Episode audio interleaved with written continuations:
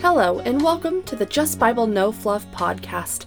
My name is Katie, and here it's all about the unfiltered Bible without any extras. Join me for a focused journey through faith, uncovering the truths that truly matter. In today's episode, we will be covering the book of Philippians, chapter 4, verses 1 through 9. So grab your Bibles and let's dive in. The text reads, Therefore, my brothers, whom I love and long for, my joy and crown, stand firm thus in the Lord, my beloved.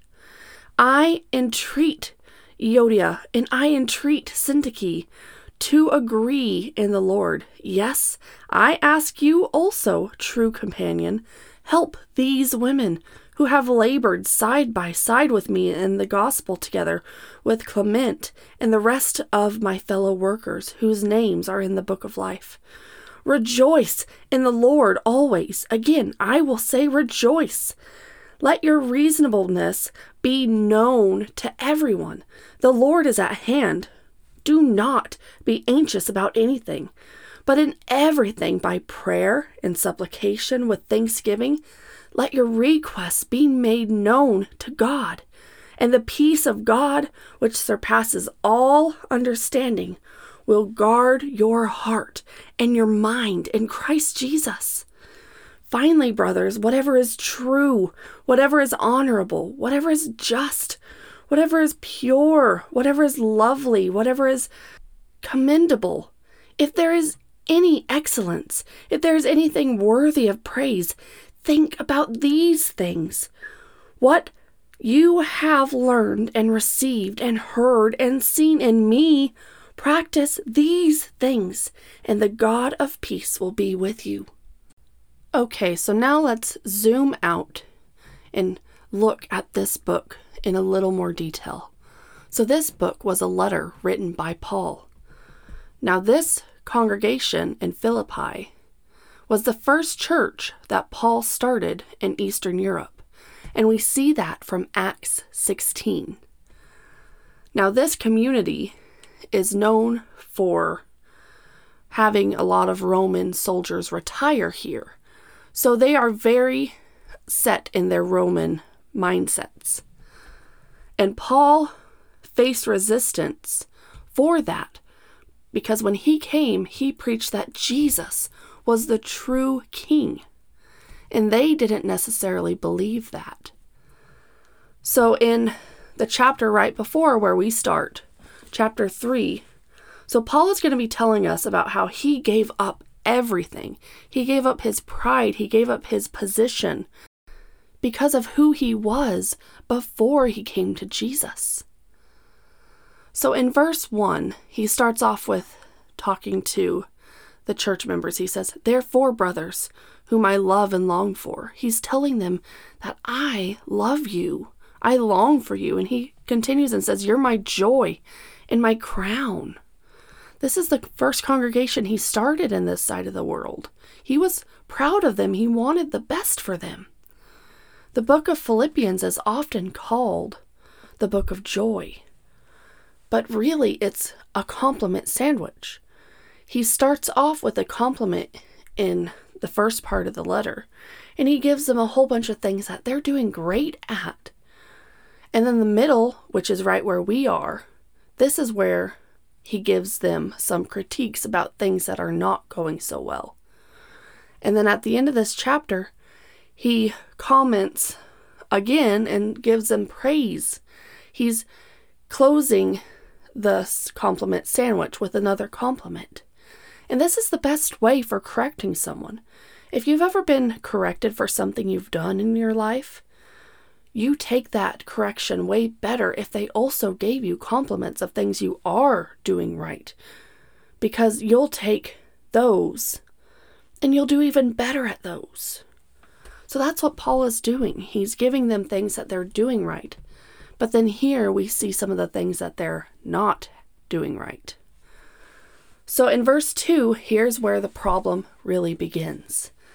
He says, I entreat Euodia and I entreat Syntyche to agree in the Lord.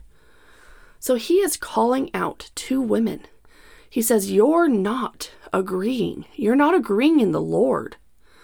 So they are arguing.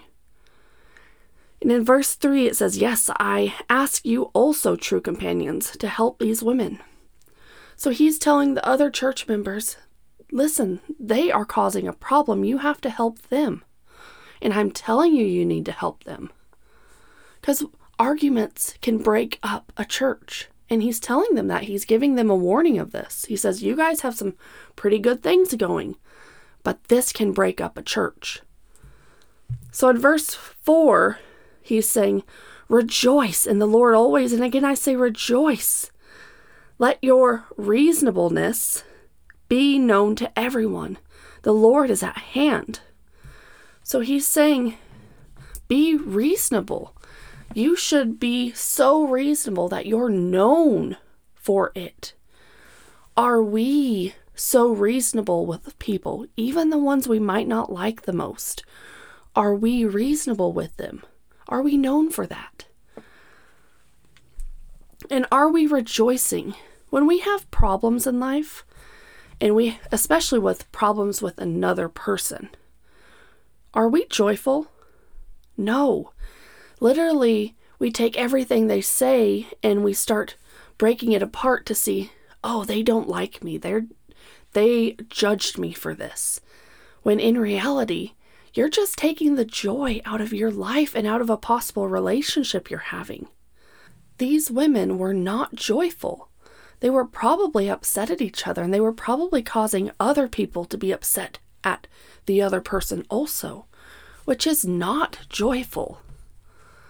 So in verse 6 it says, Do not be anxious about anything, but in everything by prayer and supplication with thanksgiving, let your requests be made known to God. When we're upset about something, we are anxious. It just comes with being upset, it comes with those negative interactions. So, are we letting those negative interactions make us anxious and steal our joy? And he's saying, What do we need to be doing? We need to be joyful. And then he's giving more things we need to do by prayer and supplication. And we need to have thanksgiving. Are we doing all of that and letting it be made, made known to God? In verse 7, here's another thing. And the peace of God, which surpasses all understanding. Peace of God. Do we have peace when we're arguing with someone? No, we don't. We don't have peace. And we especially don't have the peace of God. And verse 7 continues and it says, will guard your hearts and your minds in Christ Jesus. Our hearts and our minds matter. If we're upset at someone, our hearts and our minds cannot even be at peace with them, let alone at peace with God. In verse 8, it says, Finally, brothers, whatever is true, whatever is honorable, whatever is just, whatever is pure, whatever is lovely, whatever is commendable.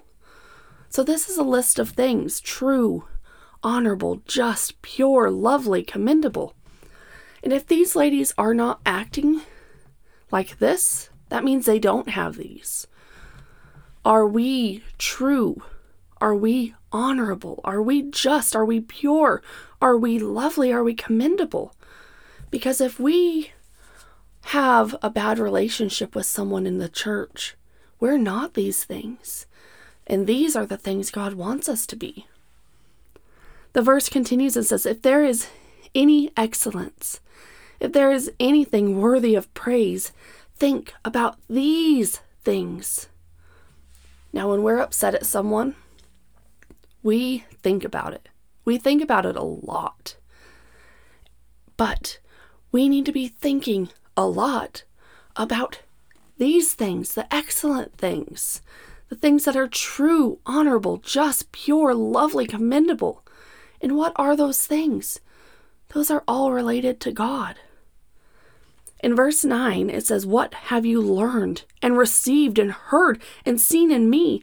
So Paul is saying, I've been there. I've done that. I've been that person. And then he said, Practice these things. So these aren't things that come natural, guys. This is saying we have to practice at it. We have to practice to be agreeable. We have to practice to be joyful. We have to practice to have prayer and supplication and thanksgiving to God. We have to have practice to have the peace of God and practicing getting our minds to think about the excellent things. These are the things we have to work at. And if we're not working, we're not ever going to get to become this person that Paul is saying God wants us to be. The verse concludes with, And the God of peace will be with you. So God will be with us if we practice these things. So are we practicing these things? This week, I want you to think about if you are agreeable with other church members. If you're agreeable with church, the other church members, good for you. But if you have someone you don't necessarily agree with all the time, like Euodia and Syntyche, we have to think about are we needing to mend that relationship? Are we needing to make unity? Because just like Paul was dealing with here, he said this could break up a church. Are we possibly going to break up a church? We need to be agreeable with God and others. But also, we need to start thinking about these excellent qualities, rejoicing always, praying with supplication before God, having peace of God, our hearts and our minds thinking about good things, the excellent things. So today, are we thinking about the excellent things? Every day we get a chance to start over.